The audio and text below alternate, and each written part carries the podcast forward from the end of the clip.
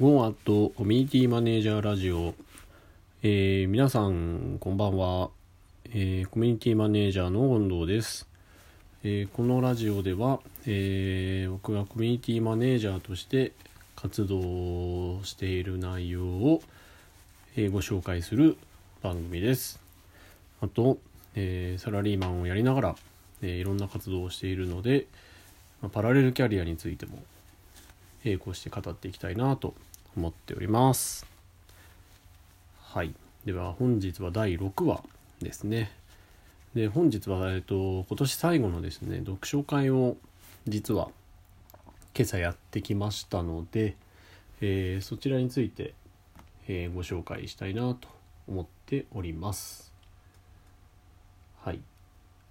で、まあ、今回の読書会がですね第59回目かな。第59回目の読書会ということでですね、えー、まあ1年間を振り返って、えー、まあそうですね今年の1月にはですねここまでこう大きく成長できるとは思ってもいなかったというような、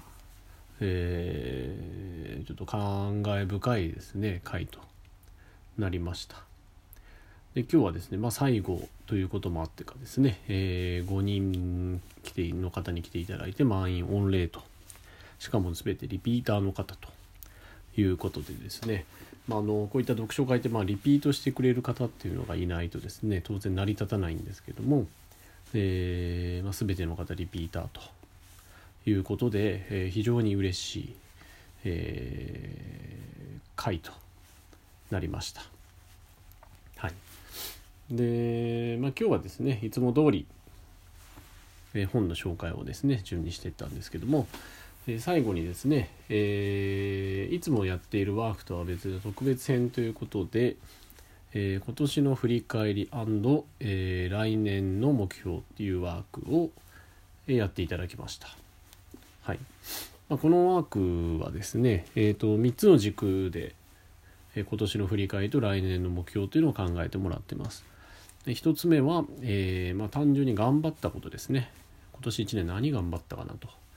まあ、成果の出た出てないと関わらず、まあ、頑張ったなと思うこと。自分を認めてあげられることですね。で2つ目は、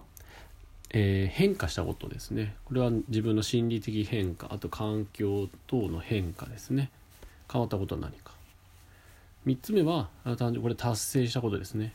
これができるようになった、えー、こういったった目標を達成した。こういった実績を上げた、まあ、そういったことをですね、えー、振り返ると。で同じく、えー、来年度来年は、えー、これを頑張る、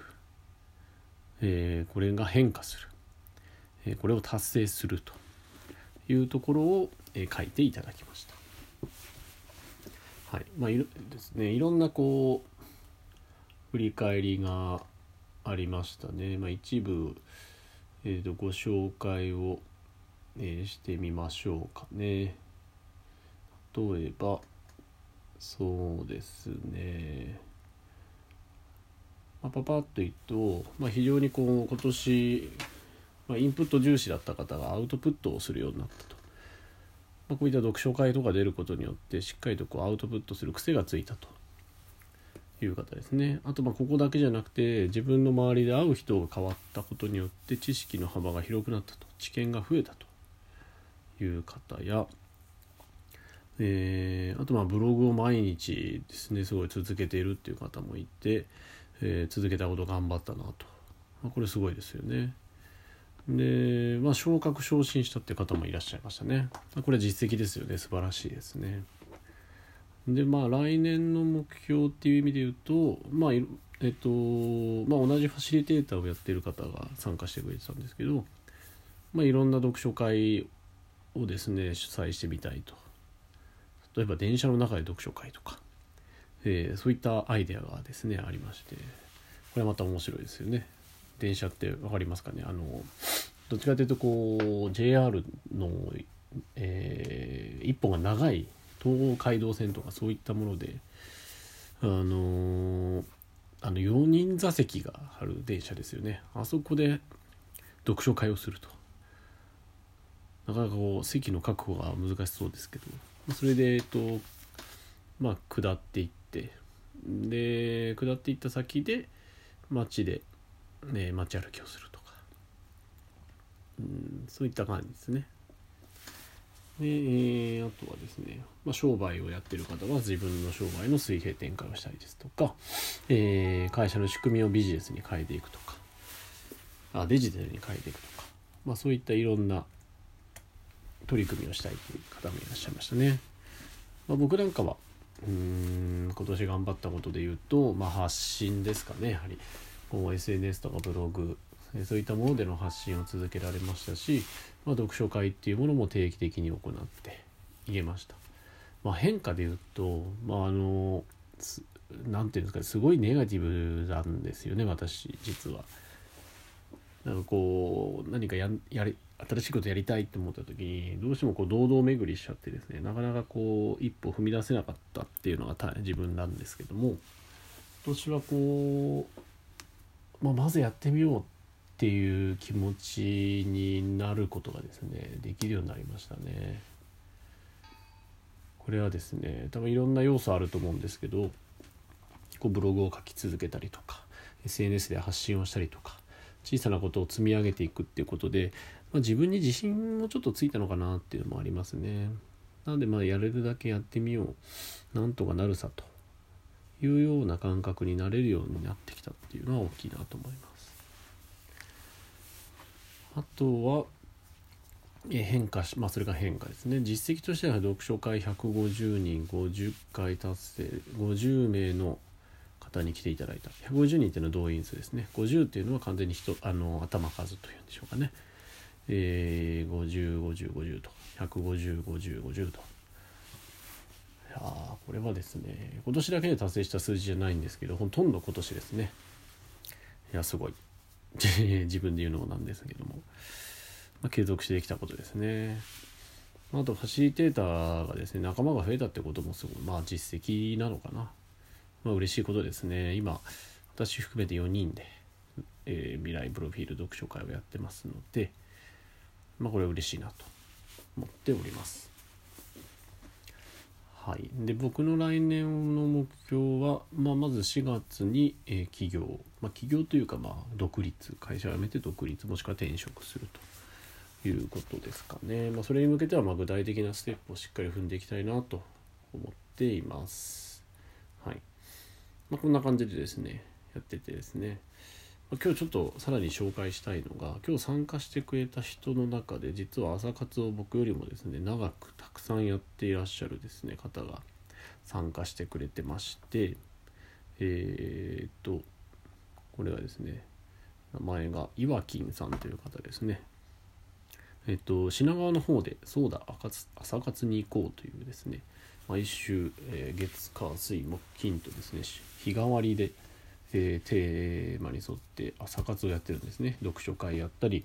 日経新聞を読む会をやったり振り返りをする会をやったりとかですね。非常にこれ4年間続いている朝活でもう相当なですね回数メンバーがいるですね。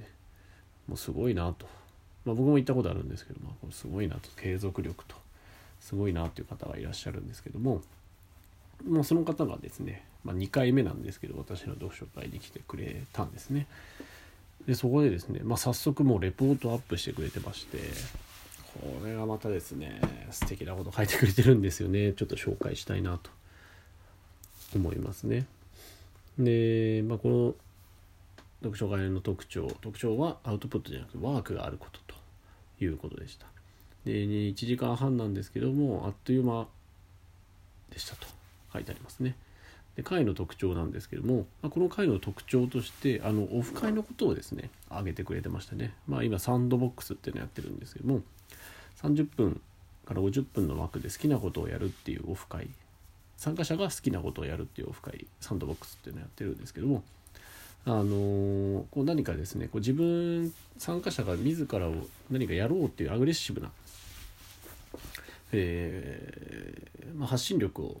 高めようっていうようなですね取り組みをやってるのでまあ、参加者の方もうすごいアグレッシブな方が多いなという印象を持っていらっしゃ持ったようです